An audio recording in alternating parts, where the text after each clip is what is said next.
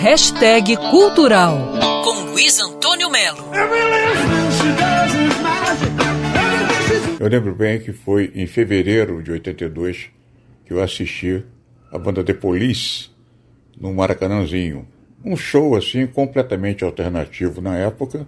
Aliás, esse show aconteceu no mês anterior ao lançamento da Rádio Fluminense FM maldita, né? Aí eu fui assistir depois um filme chamado The Police Around the World, que saiu em VHS, porque evidentemente os cinemas brasileiros não lançaram esse filme.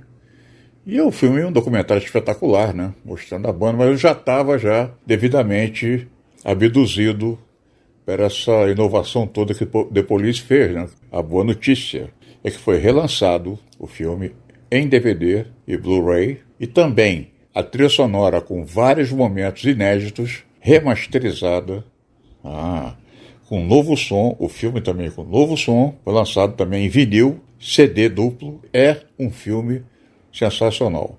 O The Police tocando no Egito, por exemplo, imagina lá em 79, pô, o povo lá não está entendendo nada, os caras subindo, né, fazendo aquele som completamente novo. E também na Índia, eu me lembro, talvez, que tenha tido um fragmento desse show do Police no Maracanãzinho em 82, sim. Eu acho que tem. Acho que pelo menos o registro tem desse show, porque foi um show é, inesquecível para quem foi assistir.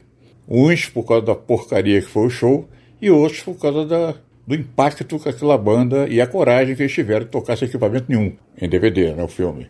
A segunda boa notícia é que The Police está no streaming de áudio. Você vai falar assim, não é possível que isso tenha acontecido lá em 82. Parece coisa que vai acontecer amanhã. É, é isso aí. O nome disso é contemporaneidade, coisa que The Police dominava. Luiz Antônio Melo para Band News FM. Quer ouvir essa coluna novamente? É só procurar nas plataformas de streaming de áudio. Conheça mais dos podcasts da Band News FM Rio.